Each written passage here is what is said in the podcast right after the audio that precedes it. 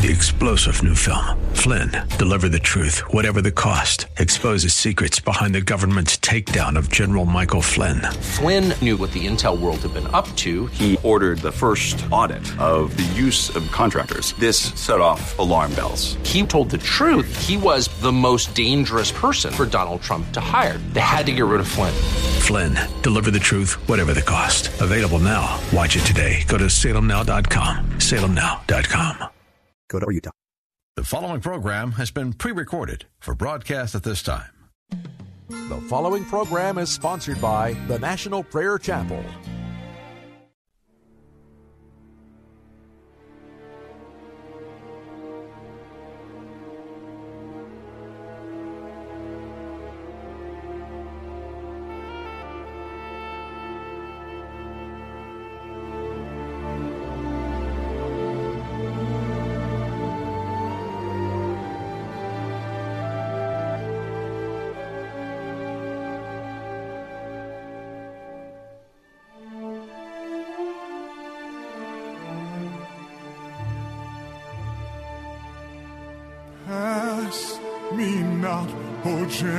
Gentle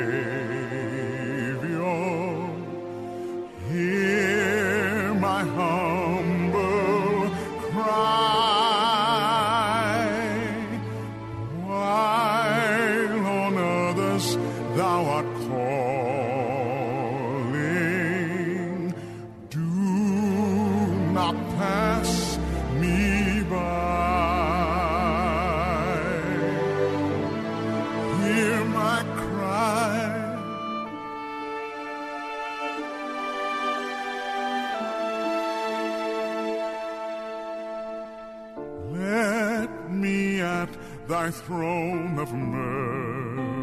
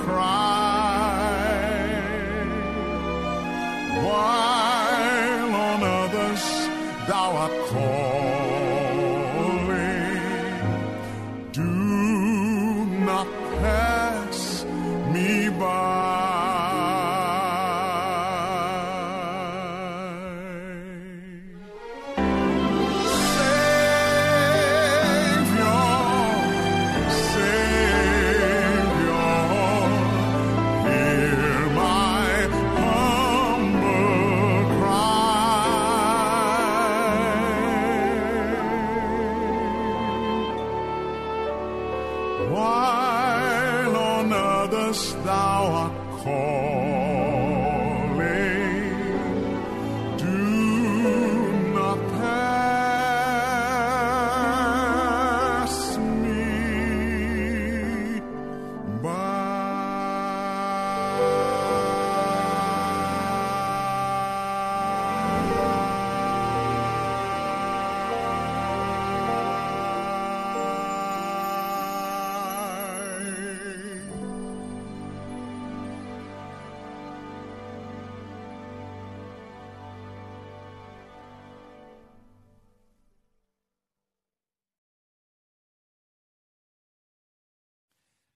Jesus went to the Mount of Olives.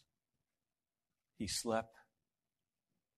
And then, coming with his disciples the next morning at dawn, he was once more in the temple courts. The people gathered around him, and he sat down and began to teach them. We find this story in the book of John, the eighth chapter. The people are gathered around Jesus eager to hear the words of wisdom that are coming from the Lord's lips. And suddenly there is a commotion over on the side. Some of the Pharisees are coming. They're half dragging, half pushing, half pulling. A woman disheveled, just something thrown around her. They've just literally pulled her from a bed of adultery. And in her shame, she is brought before Jesus. Of course, you know what's going to happen in a crowd when this occurs. Everyone is wide awake. The tension could be cut with a knife. No one is sure what's happening. Some, I'm sure, were frightened. They knew this was a major confrontation. They made her stand before the entire group, brought her right up front stood her up in front of people ashamed, knowing that the law decreed that she should now be taken out of the city and stoned to death. They had a perfect right to do this legally. They said, Teacher, this woman was caught in the act of adultery. In other words, they were witnesses to this adultery. They said to her in verse 5 In the law, Moses commanded us to stone such a woman. Now, what do you say? They were using this question, obviously, as a trap in order to have a basis for accusing him. On the one hand, they thought if Jesus were to say, stoner, then he would be keeping the law, but he would be offending the Romans and he would now be accused of the Romans of setting himself up as a judge when only the Romans, by law, had the right to decree the death penalty. On the other hand, if he said, let her go, they would say, see, we told you, he doesn't uphold the law. So the real issue that's being dealt with was righteousness and law keeping. Jesus did not answer, but he bent down and began to write on the ground with his finger in the dust. But they kept pushing him. Come on, we need an answer. What do we do with this woman? I'm sure she was weeping. She was embarrassed. She was humiliated. She was frightened. Jesus finally straightened and he said, If any one of you is without sin, let him be the first to throw a stone at her. And then he stooped over and continued writing. I've often wondered what was he writing?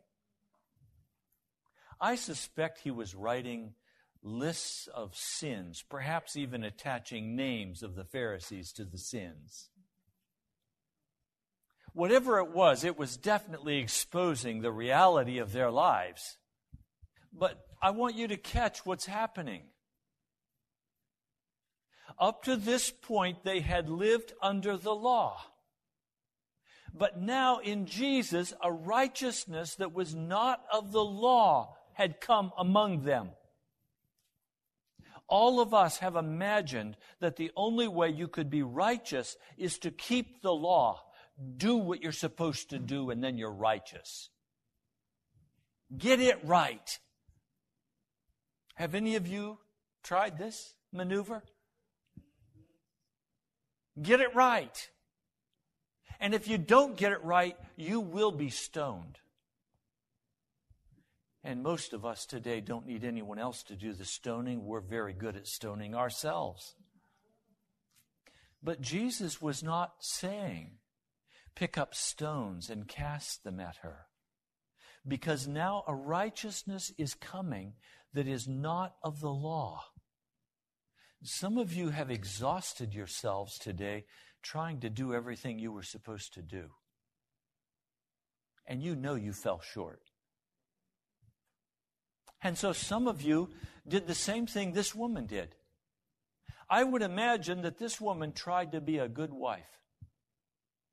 I think she probably did her best, in fact, to be a good wife, but as the years went by and her husband only had condemnation and judgments against her, I'm sure her heart grew very hard. And she began to look around. And there was this other man who treated her with such incredible tenderness and kindness and always seemed to understand her. And finally she said, Look,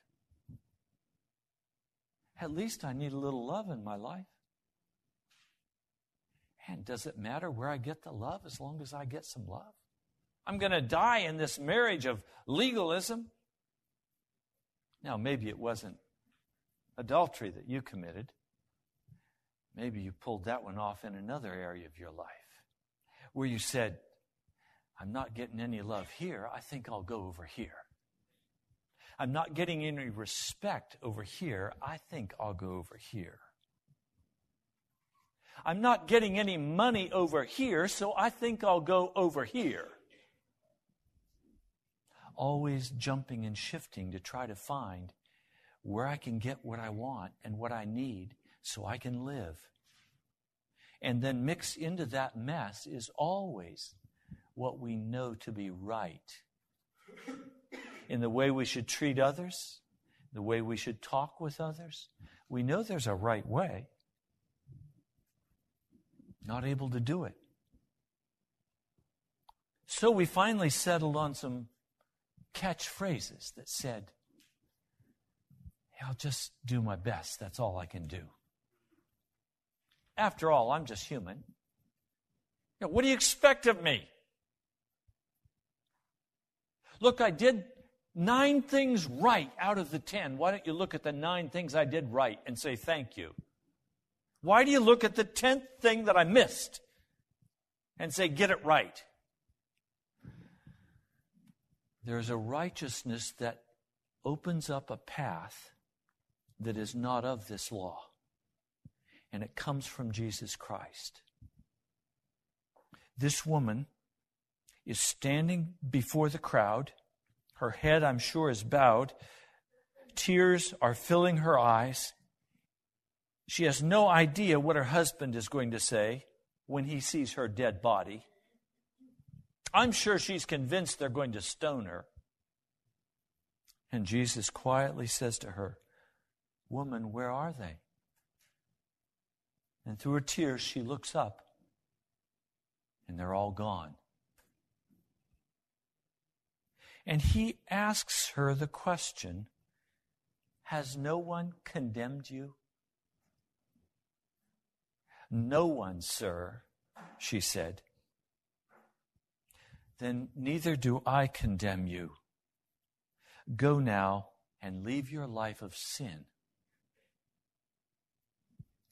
Oh, wait a minute. How can Jesus say that?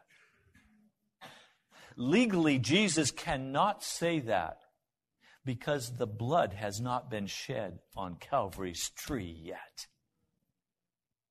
It's the blood that opens the way so that there is no condemnation for those who are in Christ Jesus. But Jesus opens it for this woman prematurely.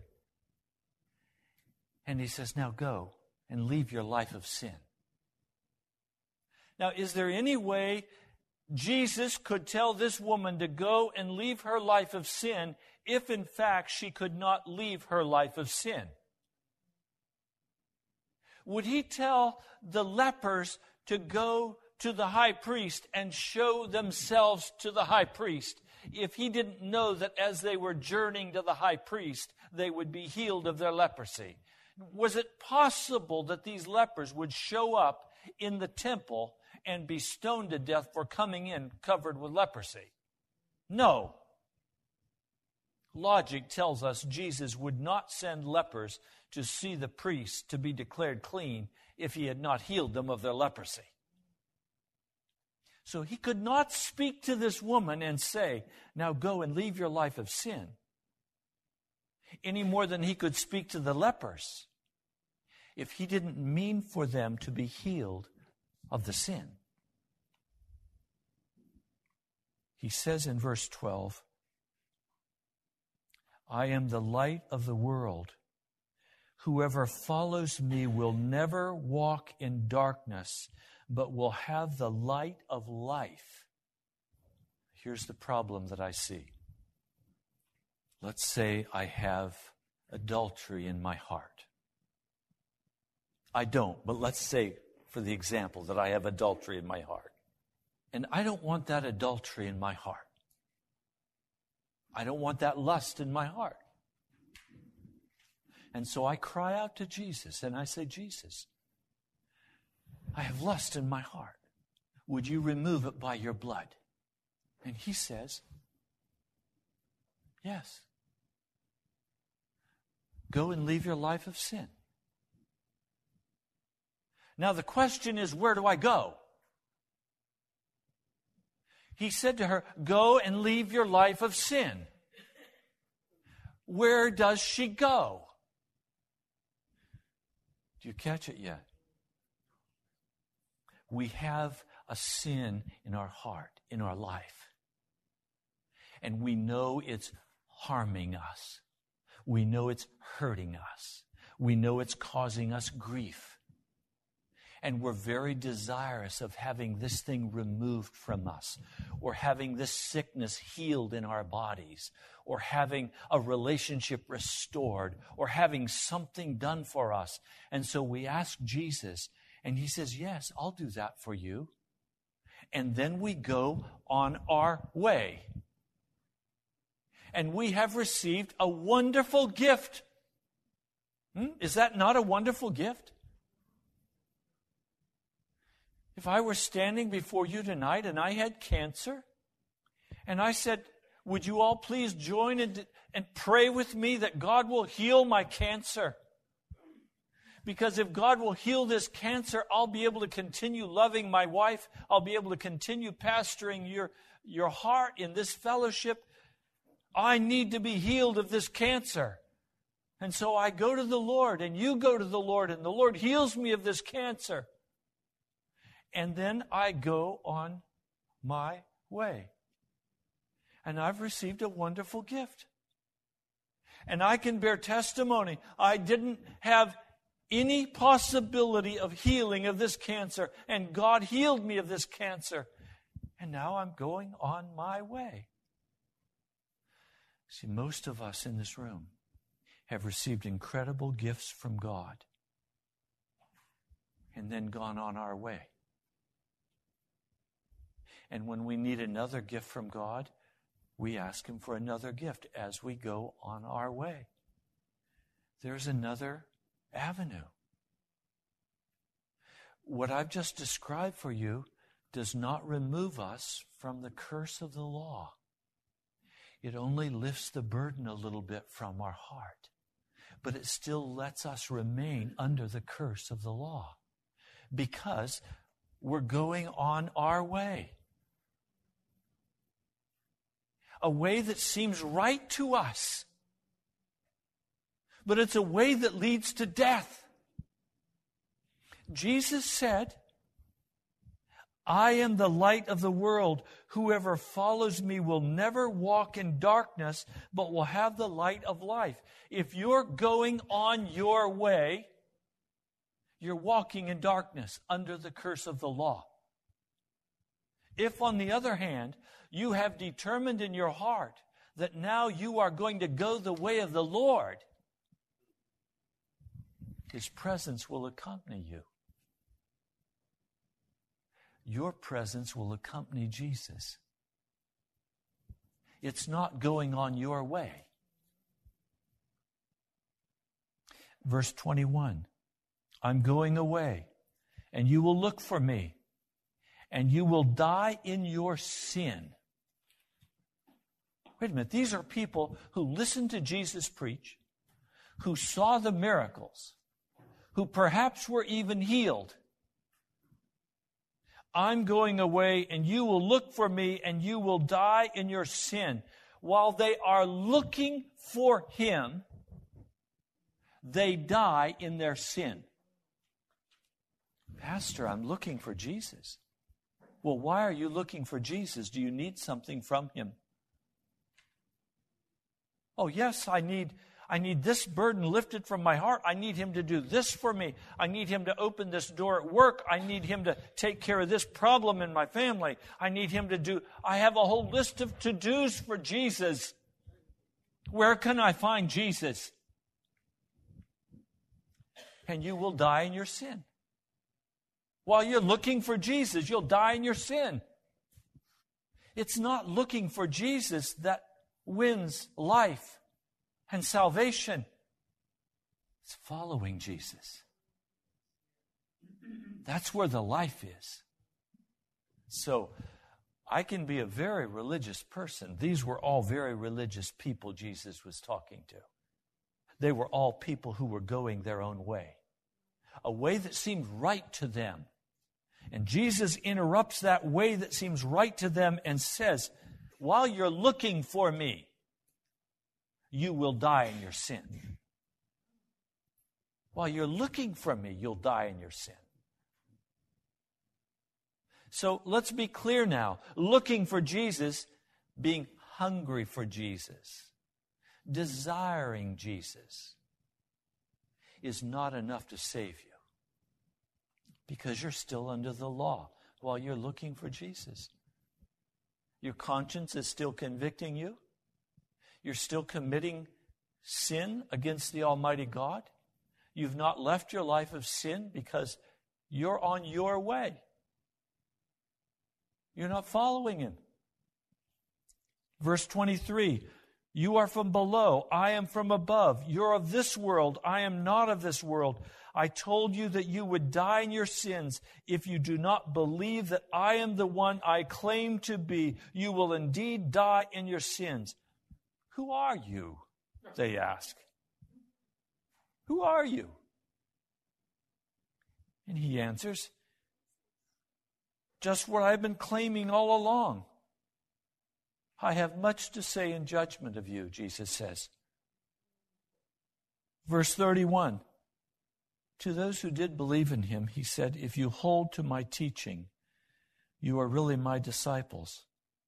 Then you will know the truth, and the truth will set you free. Wait a minute. Now you've got the context. What does the truth set you free of? Hmm? The law. It sets you free from sin. And setting you free from sin sets you free from the law. You can be set free.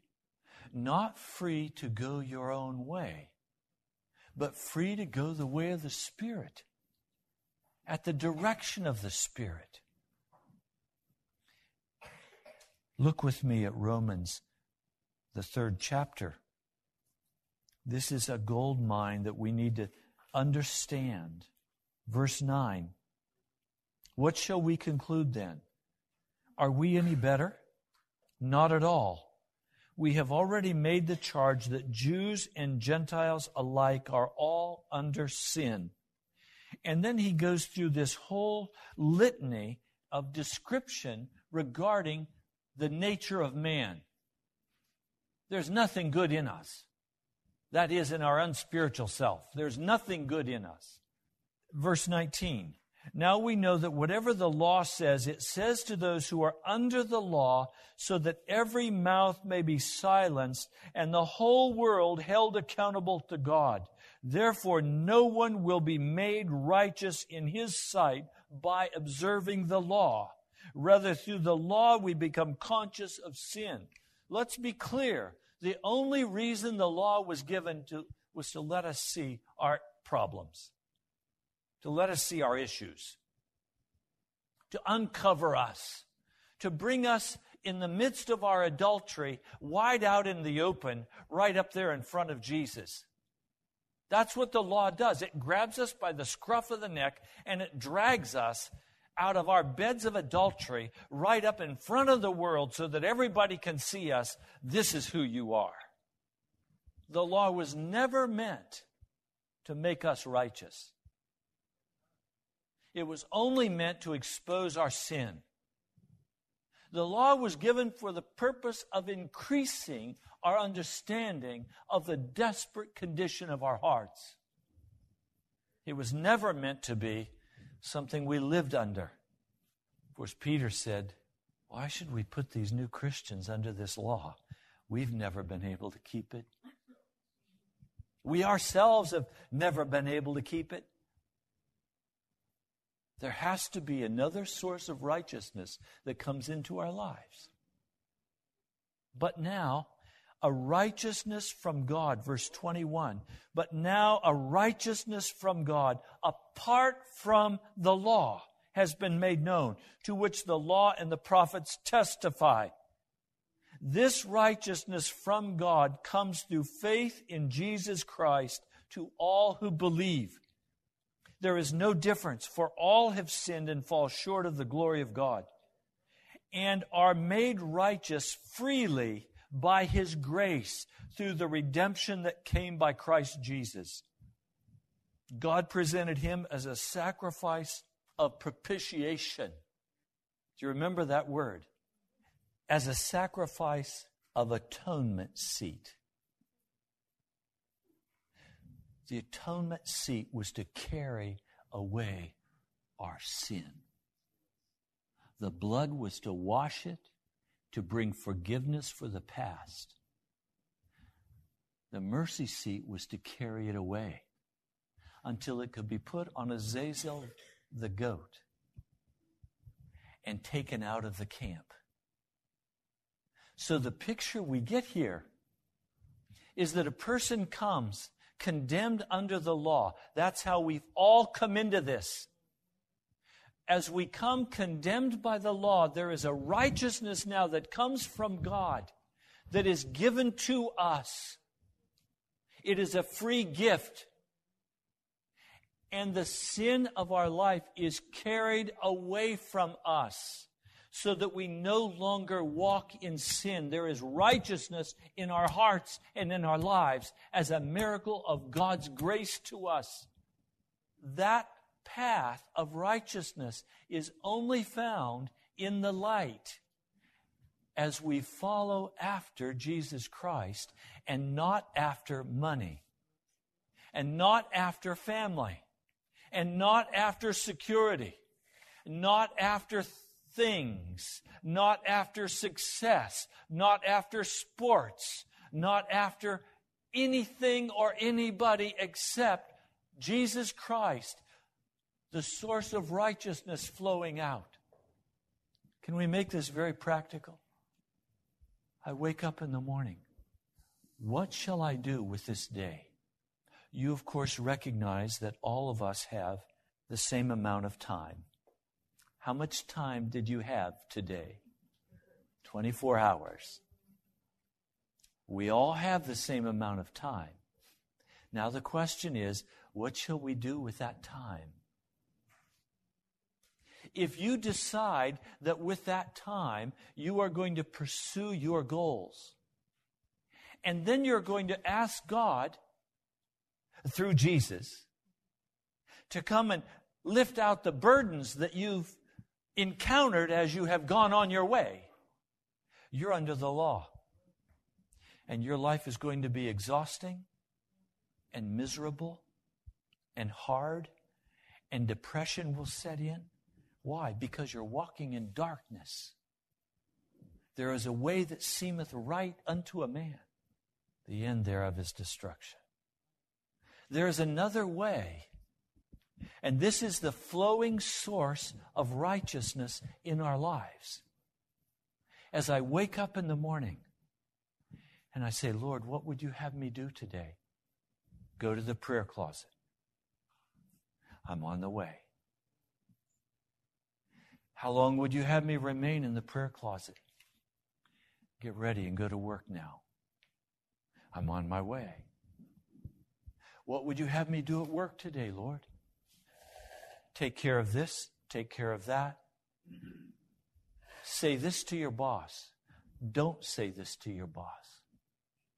Call this person. Do this all day long, only doing what is given to us to do by the Holy Spirit as we follow Jesus. Oh, but Pastor, Jesus isn't talking to me. Then you're not following him, so you're not close enough to hear him talk. And you're under the law and condemnation. It means coming back, letting the law accomplish its work in your heart, recognizing that you're off base, and saying, Jesus, would you come and speak with me? I talked with a man this last week. He was bitterly angry with his brother, a twin brother. The latest offense had been that he had gone to his truck and stolen his tools. He was so mad, he went home and got his handgun and went out searching for his brother to shoot him, to murder him. One of his friends told him, I think your brother went down to this church. He went into that church with his handgun tucked in the back of his pants with his shirt over it to kill his brother. He was going to shoot him even in the church. And he stood in the back looking for his brother. And the Holy Spirit spoke to him and said, You belong to me. Lay down your gun. You're not going to shoot your brother. I brought you here. Now repent. And he fell on the carpet and began to weep. And that night became a Christian. I said, Does the Holy Spirit still talk to you? He said, Pastor, I'd be lost if the Holy Spirit didn't talk to me. He said, I only do what the Holy Spirit tells me to do. If I didn't, I'd go murder my brother. Now you've got it. That's the deal. You either follow the Holy Spirit, you follow Jesus, or you'll spend your time murdering your brothers and sisters.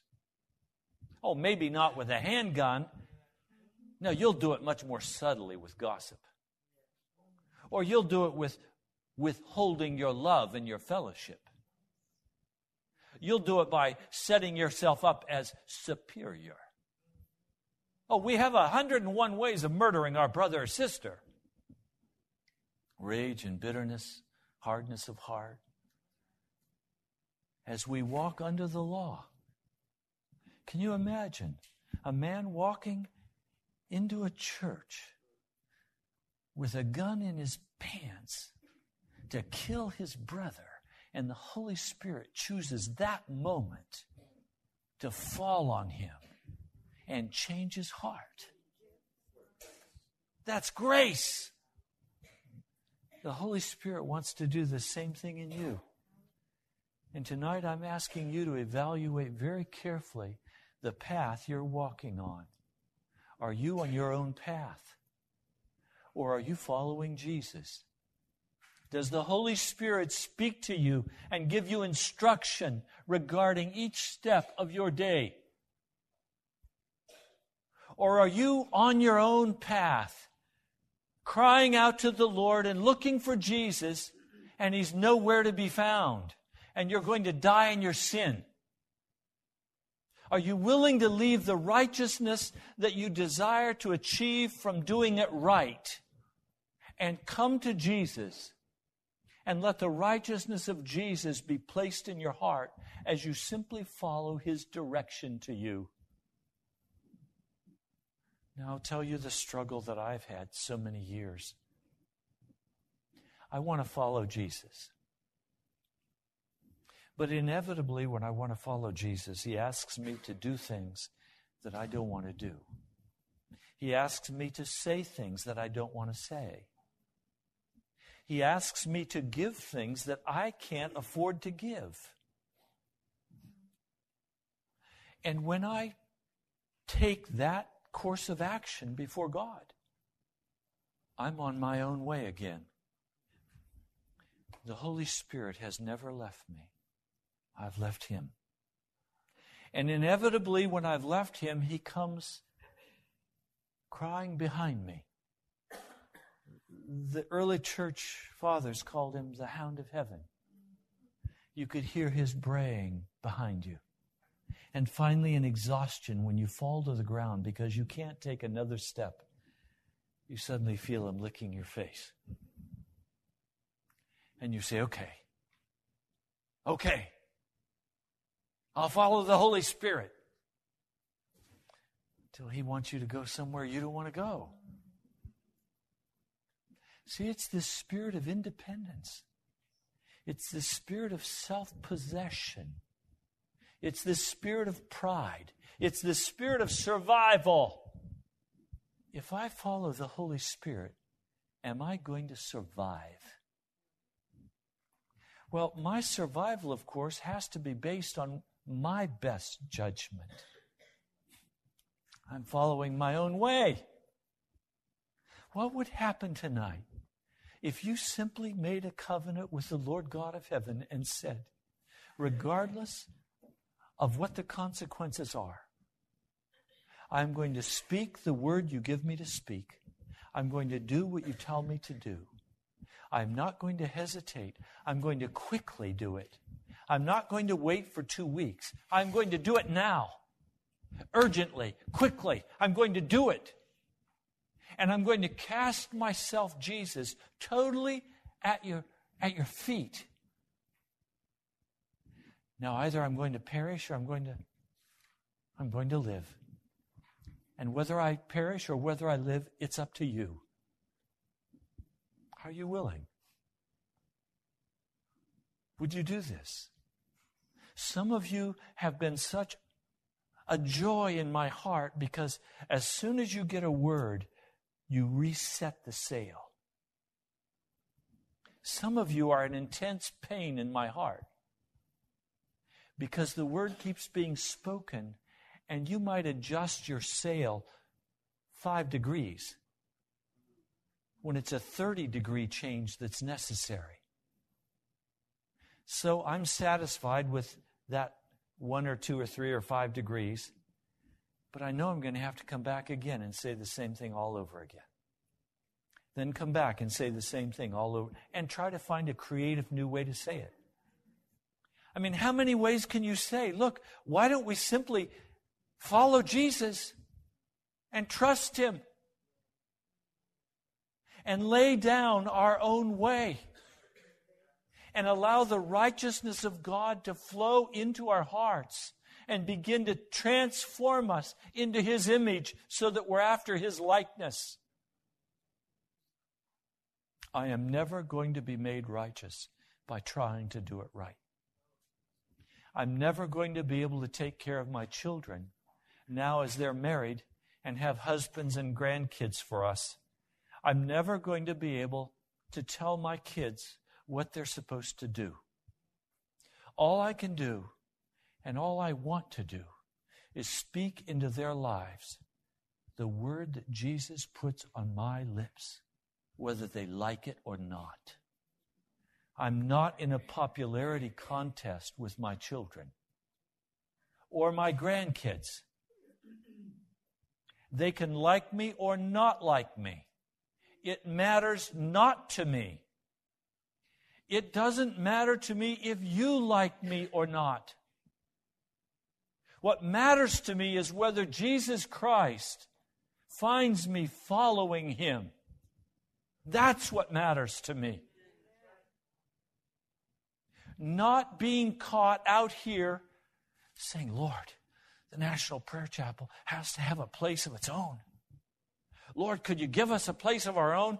And then the National Prayer Chapel go its own path and devise some clever scheme to grow and begin to insinuate flesh into the way we function as a congregation so that everybody can be pleased and happy. See, God didn't call me to keep you happy, He called me to keep you holy. That's my job. Did you know that's your job? That's your job. Because you have a whole flock of people in your life that you're pastoring. And dare I say it? Most of those people aren't here tonight because you've been keeping all those people happy. You've been keeping those people happy with you. They love you. Why shouldn't they? You pamper them in a way that seemeth right unto a man, but in the end, destruction. You have to make some hard choices. Jesus will come on occasion and do something wonderful for us to show us that He loves us. He'll heal a sick person. He'll restore the finances. He'll lift us out of this or He'll lift us out of that as we cry out to Him. And then if we go on with our life, following our own path, we've slapped the face of Jesus. We've walked into the darkness. And now comes discouragement and despair and tiredness, exhaustion. Now comes tribulation. Now comes striving. Our peace is gone. Now comes bitterness and anger, striking of one another with wicked fists, snapping at each other, floating this way and that way, no stability. We're off track. We're scattered like sheep without a shepherd. The Lord tonight is calling us together to walk together in Jesus Christ, to lay our lives down, to let the law no longer have authority or power over us, but to be made righteous by following after Jesus Christ. Almighty God, I plead tonight that we as a people would follow after you, Jesus. Follow after you, Jesus, with all of our hearts. Thank you, mighty God. I pray in your name. Amen.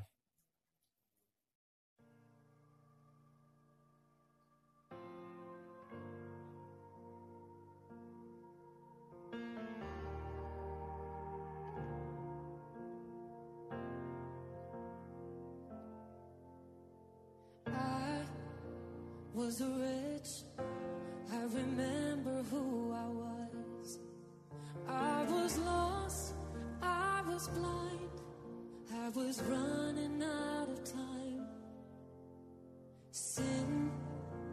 Separated.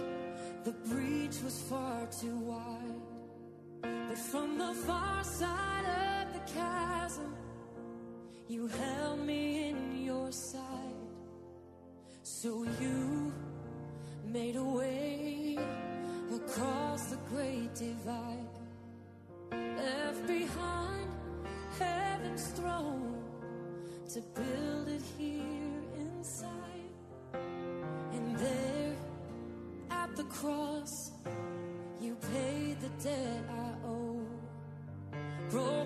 chains, freed my soul for the first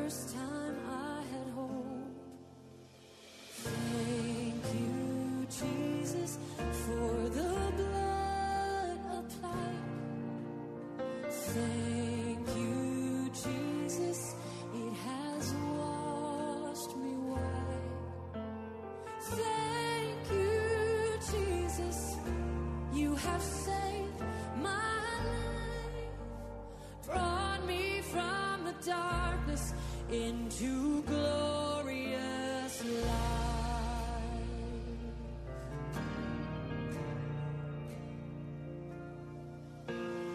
You took my place, laid inside my tomb of sin. You were buried for three days, but then you walked right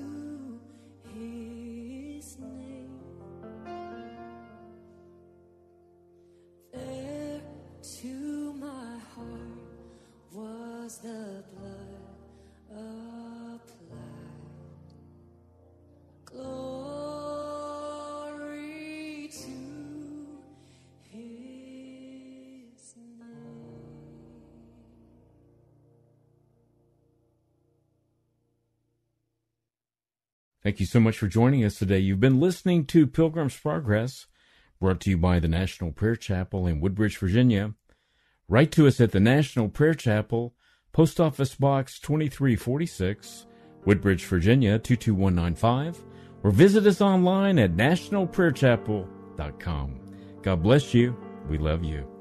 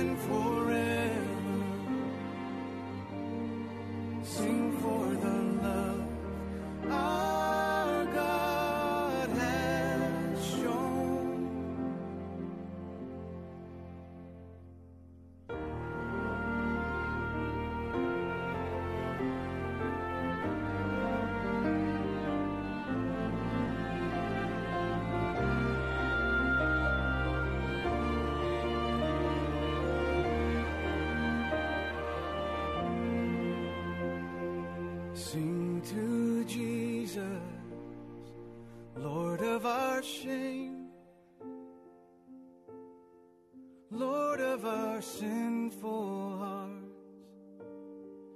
He is our great Redeemer. Sing to Jesus, honor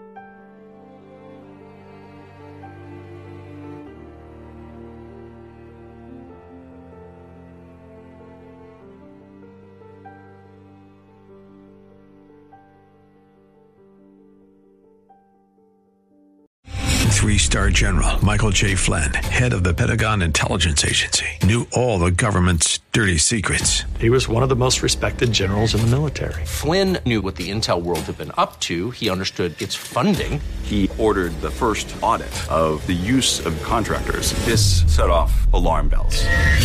The explosive new documentary, Flynn, Deliver the Truth, Whatever the Cost, and covers the facts behind this scandal. Flynn told the truth. He was the most dangerous person for Donald Trump to hire. I find out the worst enemy that I'm going to face in my life is right here in America. They took my assessment and they wanted me to change it. And I was like, I'm not changing it. They had to get rid of Flynn.